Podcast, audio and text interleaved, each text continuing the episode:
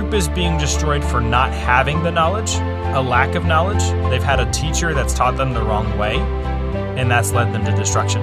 The other group is spoken of in verse 5. That's the prophet who also will fall. That prophet or false teacher has not just not had the knowledge, he had the knowledge and rejected it. Colossians chapter 2 verse 8 says, "Beware lest any man spoil you through philosophy and vain deceit, after the tradition of men, after the rudiments of the world, and not after Christ." On today's episode, we're going to be talking about how you can identify false teachers.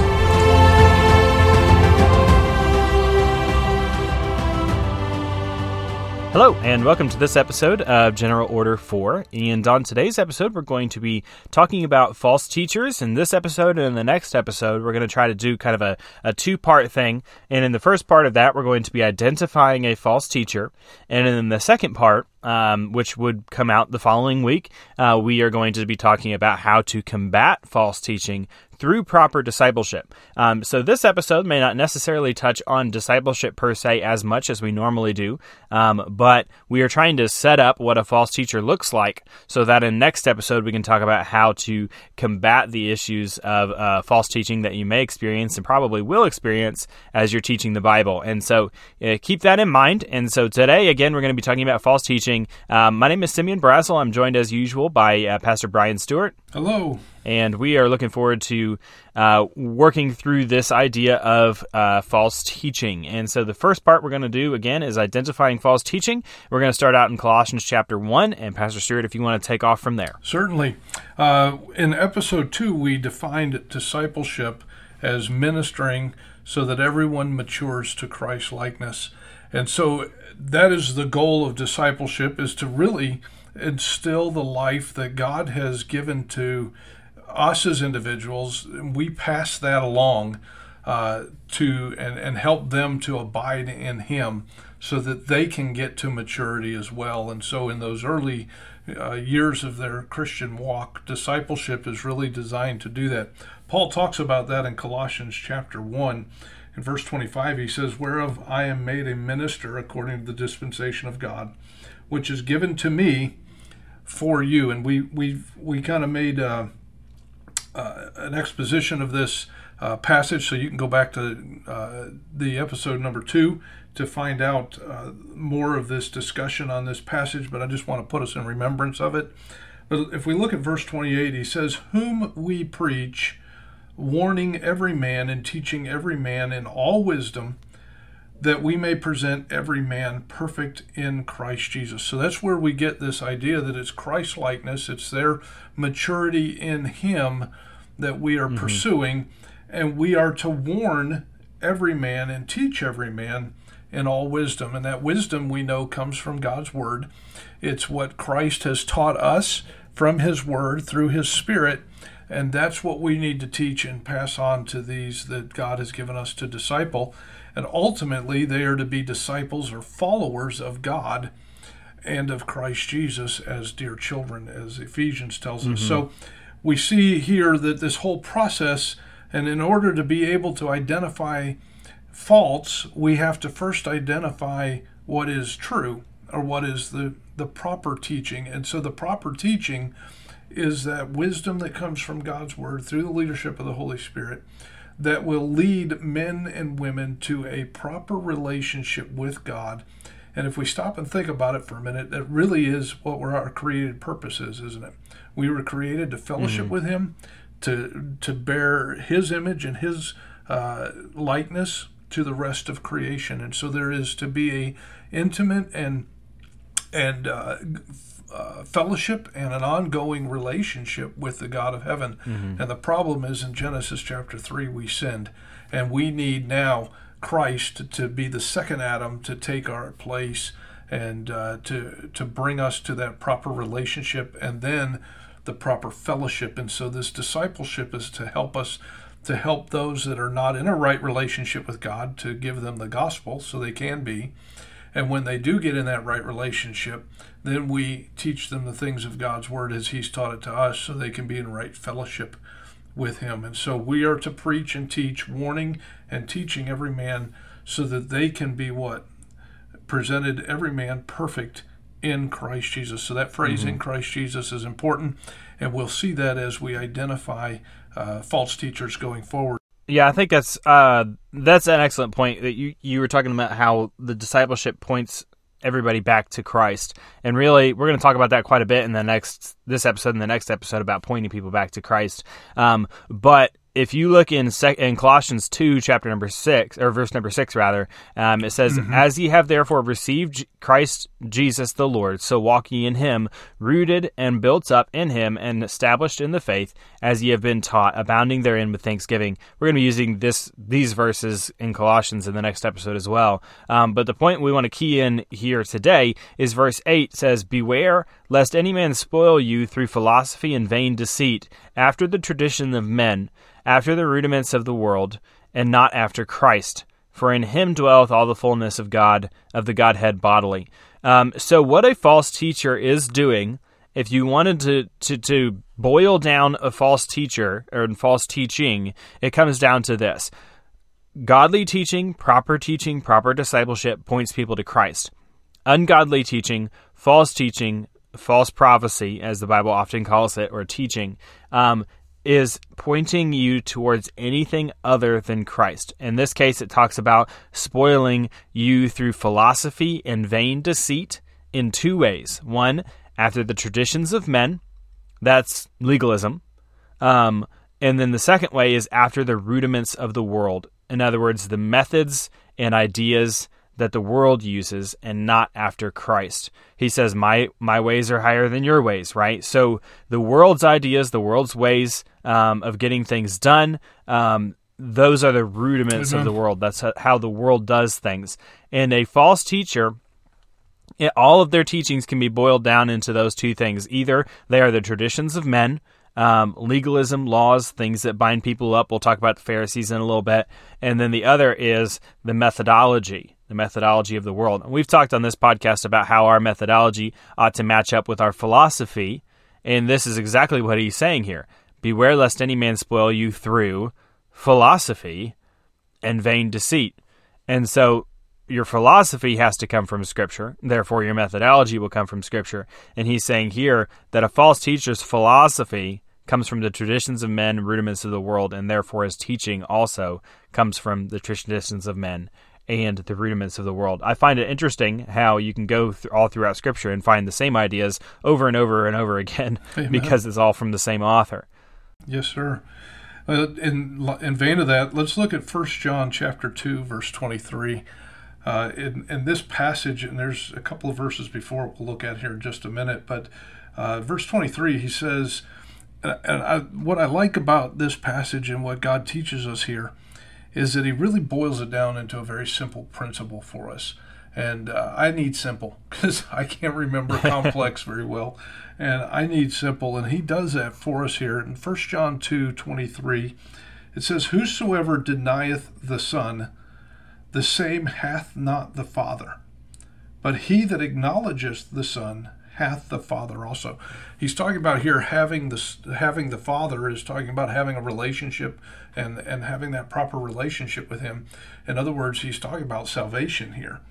But you're also having the Father. If you have the Father and He is your Father, as Jesus talks about in John chapter three, uh, that are, we need to be born again into the family of God, and he talks about that extensively in his ministry on earth. He's talking about his father being uh, our father if we've put our faith and trust in his death, burial, and resurrection. So he's saying if you have the father, then uh, you have that right relationship, which is going back to exactly what we were created to do, mm-hmm. is have a right relationship with God, our Creator, and to have right fellowship with Him. Right. And so, what does he say here? He says, "Whosoever denieth the Son." Interesting thing is in the in the Bible times when that was written, they understood that word denieth as this to contradict, to disavow, to reject, abnegate, deny, or refuse. So let's look at those for a moment. Whosoever disavows the Son the same hath not the Father. So here's there's different degrees of denying here. A lot of times we think of somebody that denies something that they've, uh, like you said earlier, they've taken a 180 degree turn mm-hmm. and gone the other direction, and that can be true if you can deny something and disavow it or reject it completely. Mm-hmm. You can abnegate it. In other words, that means to make it as if it, it isn't so, uh, and at least attempt to do so. That and so he's saying, Whosoever denieth the Son. But here's the interesting thing a lot of false teachers don't come right out and disavow Christ. Mm-hmm. They don't reject Christ. So, how am I going to? I mean, those ones are easy to identify. Uh, they may abnegate him in some regards or refuse him, and those are easy ones to identify. But it's the one who is subtly contradicting, and that's part of the definition of this word denying the Son is contradicting him. Mm-hmm. If they say something that is opposite or different at any level than what he said, they are not of the Father, and by definition, they're a false teacher. Look at the first, the two verses before verse 23. So let's start in verse 21. I have not written unto you because you know not the truth, but because you know it, and that no lie is of the truth. So it, he's very clear here. It's black or white. Is it a mm-hmm. lie or is it truth? There's no in, in the middle ground there. Verse 20, 22 Who is a liar but he that denieth that Jesus is the Christ? That means you can contradict that statement outright, or you can contradict it with some subtle teaching. Mm-hmm. Either way, you're denying that Jesus Christ is the Christ. And he says that person is an antichrist that denieth the Father and the Son. So, this idea of denying the Son, because why? When we look at what is our what are we looking to do in discipleship it's to do what it's to give them the truth about god about their relationship with god so that they can be in a right relationship so that they can be in right fellowship with him so that mm-hmm. they he they can glorify God with their lives which is why they you and I and everyone was created. And so the false teacher and identifying him or her is the person who denies the son at any level because the whole purpose of discipleship is to what? To get that person in right fellowship with the son right. so they can go forward. Yeah and how is the son in today's day and age revealed to us. He's revealed to us through His Word, um, and by by the Holy Spirit as well. And so you can also go so far as to say someone who simply denies a part, a portion, a small portion, a large portion of the Scripture as a false teacher. That's someone who is denying a part of how Christ has determined to reveal Himself to us. Um, one other passage that parallels this is Second Peter chapter two. In Second Peter chapter two, at the beginning the, it says, "But there were false prophets also among the people, even as there shall be false teachers among you." Who privily shall bring in damnable heresies, even denying the Lord that brought them up, and bring upon themselves swift destruction. And many shall follow their pernicious ways, by reason of whom the way of truth shall be evil spoken of. And through covetousness they shall with feigned words make merchandise of you, whose judgment now of a long time lingereth not, but their and their damnation slumbereth not. So Peter, as he's writing here under the inspiration of the Holy Spirit, makes it very clear that those false prophets that were at one time among God's people are also going to be among us now. And he's saying that they are privately or privily speaking damnable heresy.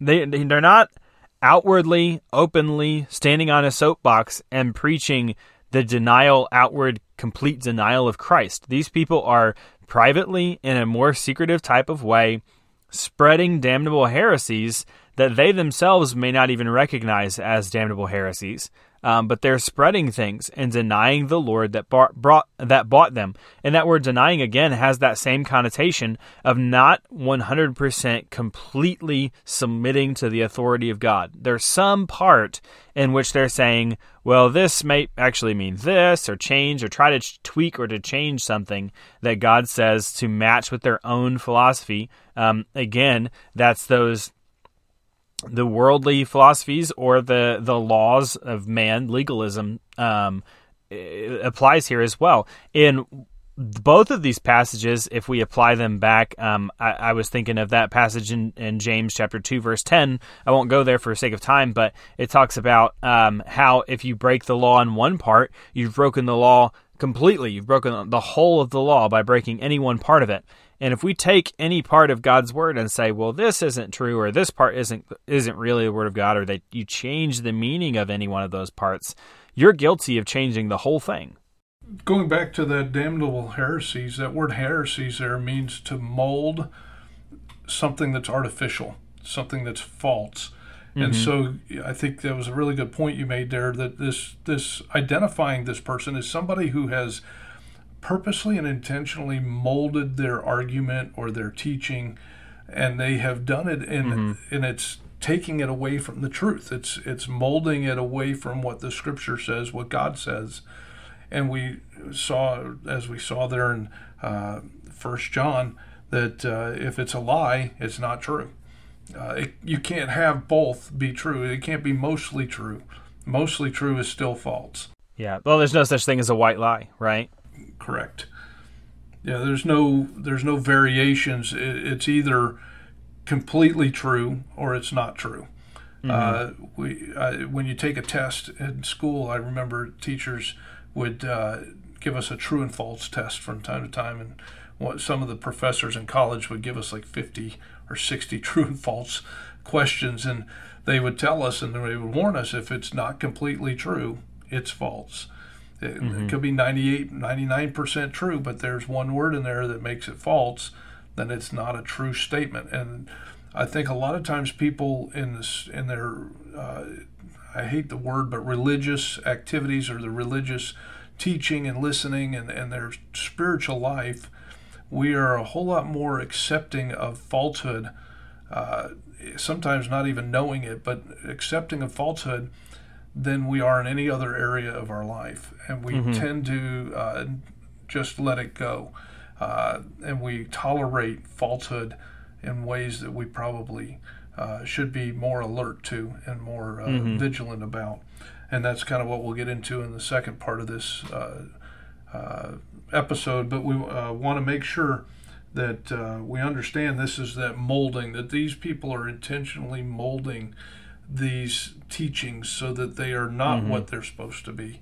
And right. they may be doing that because they're following somebody ignorantly or they are following uh, and doing it uh, intentionally, knowingly. And we'll talk about that in just mm-hmm. a moment as well. On our on our last episode when we talked about rabbit trails, we somewhat addressed this issue. We were talking about how you can be discipling somebody and they keep wanting to go down a particular path over and over and over again because sure. they have an they have an angle they have something that they're trying to get at some teaching that they disagree with you on and they want to hit it until you agree with them on it when mm-hmm. you're already grounded in what's true and so you end up with this conflict of I'm going to teach you the truth and I'm going to keep you on the truth and we're not going to keep going down this rabbit trail so that you can try and convince me of your false teaching and that's one easy way to identify that something may be a false teaching. It's that someone's confronted with truth and then they they won't they won't adjust their belief on it because it isn't a biblical belief it's their belief it's a manward something sure. that they want to believe and they keep keep going back so we talked about that a little bit in the rabbit trails episode um, but that passage there in in second peter you know again it's easy to say to identify that person who is out and out a false teacher who's speaking damnable heresies that are plain and simple and easy to, to, to identify. But often these people are well versed in scripture. They have a good understanding of most of the Bible, and they agree with us on most of the Bible. Um, and they agree with God on most of the Bible. But there's a portion of the Bible that they refuse to believe with God. And so they know that they're in the minority, and so they are privately bringing up these damnable heresies in a secret type of way. And so we we have to be able to identify these kinds of people as as teachers, as disciplers. You're going to meet them, um, especially if you're in the pastorate. You're going to meet them. It is an inevitability. Um, and so what it comes down to is, and, and honestly, in the in the day and age of the internet, your people are going to, you know, you're going to win someone to Christ who's going to get enthusiastic, who's going to hop on YouTube and going to start watching some stuff that he shouldn't, and he's not going to know any better. Um, and so you're going to have to combat these damnable heresies, and we're going to talk about in the, that in the next episode. All right, so looking at that that passage there in Second Peter, that leads us right into an Old Testament example of the same thing, where God actually talks about the severity of what happens when people follow after a false teacher. And so, if you have your Bible with you, I want you to turn to the book of Hosea. Uh, you may have to pause to get there. We don't go there very often, um, unfortunately. But uh, Hosea chapter number four and in Hosea chapter 4, um, there's a lot of detailed description of what happens when you follow after a false teacher. And so, uh, Hosea chapter 4, if you look just beginning of verse 1, it says, Hear the word of the Lord, ye children of Israel, for the Lord hath a controversy with the inhabitants of the land. That in and of itself ought to be terrifying. Um, because the issue starts with me having a controversy with God me having a controversy with God means I don't want to change myself. God having a controversy with me means that we've got a serious problem now. And so he says that God has a controversy with the land, the inhabitants of the land, and here's why. Because there is no truth, nor mercy, nor knowledge of God in the land. So there is a false idea of who God is, what he wants, um, what he expects. And because of that misunderstanding or purposefully non acknowledgement of God's word, now we've got a controversy with God. And here's what it says if we continue there. It says in verse number 3, therefore shall the land mourn and everyone that shall that dwelleth therein shall languish with the beasts of the field and with the fowl of heaven, yea the fish of the sea shall also be taken away. Yet let no man strive nor reprove another, for thy people are as they that strive with the priest. In verse number 5 it says, Therefore shalt thou fall in a day, and the prophet also shall fall with thee in the night, and I will destroy thy mother. My people are destroyed for lack of knowledge. Because thou hast rejected knowledge, I will also reject thee, that thou shalt be no priest to me. Seeing thou hast forgotten the law of thy God, I will also forget thy children. So, Hosea, the whole book is a very, very serious, very serious book. But Hosea chapter number four, he is Hosea is is delivering the prophecy of the Lord here, and he says, "Hear the word of the Lord. Here's the problem: there's no truth, there's no mercy, there's no knowledge of God in the land, and worse than that, he says, therefore shalt thou fall in the day, and the prophet also shall fall with thee in the night." Here's what's happening. Verse number six wraps it all up. He says, "My people are just destroyed for lack of knowledge." So simply not having the knowledge and serving the Lord the way that you should, they followed after a false teacher. And the fact that they followed after a false teacher has led them to destruction. Secondly, because thou hast rejected knowledge, I will also reject thee. So one group is being destroyed for not having the knowledge, a lack of knowledge. They've had a teacher that's taught them the wrong way, and that's led them to destruction. The other group is spoken of in verse 5. That's the prophet who also will fall. That prophet or false teacher has not just not had the knowledge, he had the knowledge and rejected it. And so a false teacher, whether it was the full knowledge of God or just a part of it or any part of it, they've not only have they decided that they're not going to live out that knowledge of God in their life, but they are going to promote the the something that is not truth in the lives of other people. That is what a false teacher is. That is what a false teacher does. They don't just they don't just rebel against God in their own life. They teach other people something that isn't true. And those people are destroyed for a lack of knowledge. So they're not destroying themselves only, they're destroying other people as well. They're dragging everybody down with them. And there's a very serious danger and a very stark warning here in Hosea about false teaching and what it does. I want to add add to that because I, I, like the way that you were able to, through Scripture, there identify these two different groups: uh, the ones that have been misled and the ones who are doing the misleading. And unfortunately, both are have the same consequence to their behavior. But in John chapter 8, verses 31 and 32, Jesus reminds us of falsehood, the, uh, the warning of falsehood. This controversy was that they were accepting falsehood or, per, or uh, producing or giving out falsehood. Notice Jesus said to the Jews, uh, which believed on him, If you continue in my word, then you are my disciples indeed, and ye shall know the truth, and the truth shall make you free. This controversy was that there was no truth in the land. And because Right. there was no truth in the land, which i.e. is God, is his son, and all of those pictures in the Old Testament that were pointing to him in the Old Testament, uh, tabernacle and temple, and all of the uh, sacrifices and all of the things that God had instituted in worship were pointing to the Messiah, the Christ, the one who was the truth. And they had they had long done away with that, rejected that, and so in doing so, they were rejecting the Son, or could we say, as John says it, First John, they denied the Son, and because they denied the Son, God had a controversy with them, and that's the whole picture here of these false teachers are denying the Son.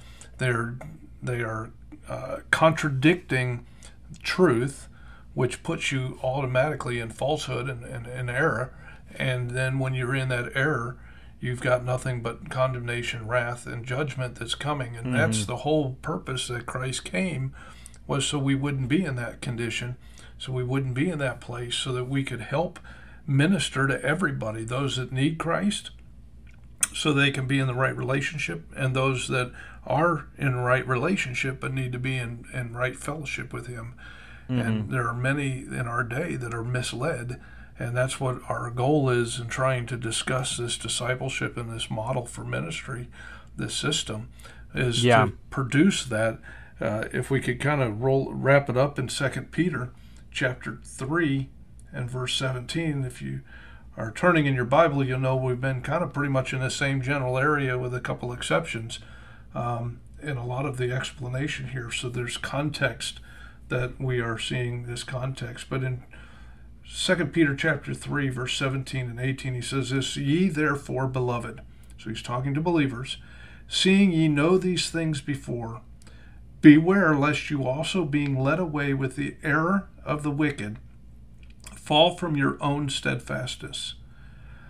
And then he goes into what we should do. Be but grow in grace and in the knowledge of our Lord and Savior Jesus Christ, i.e., the truth. And then he says this statement To him be glory both now and forever. Amen.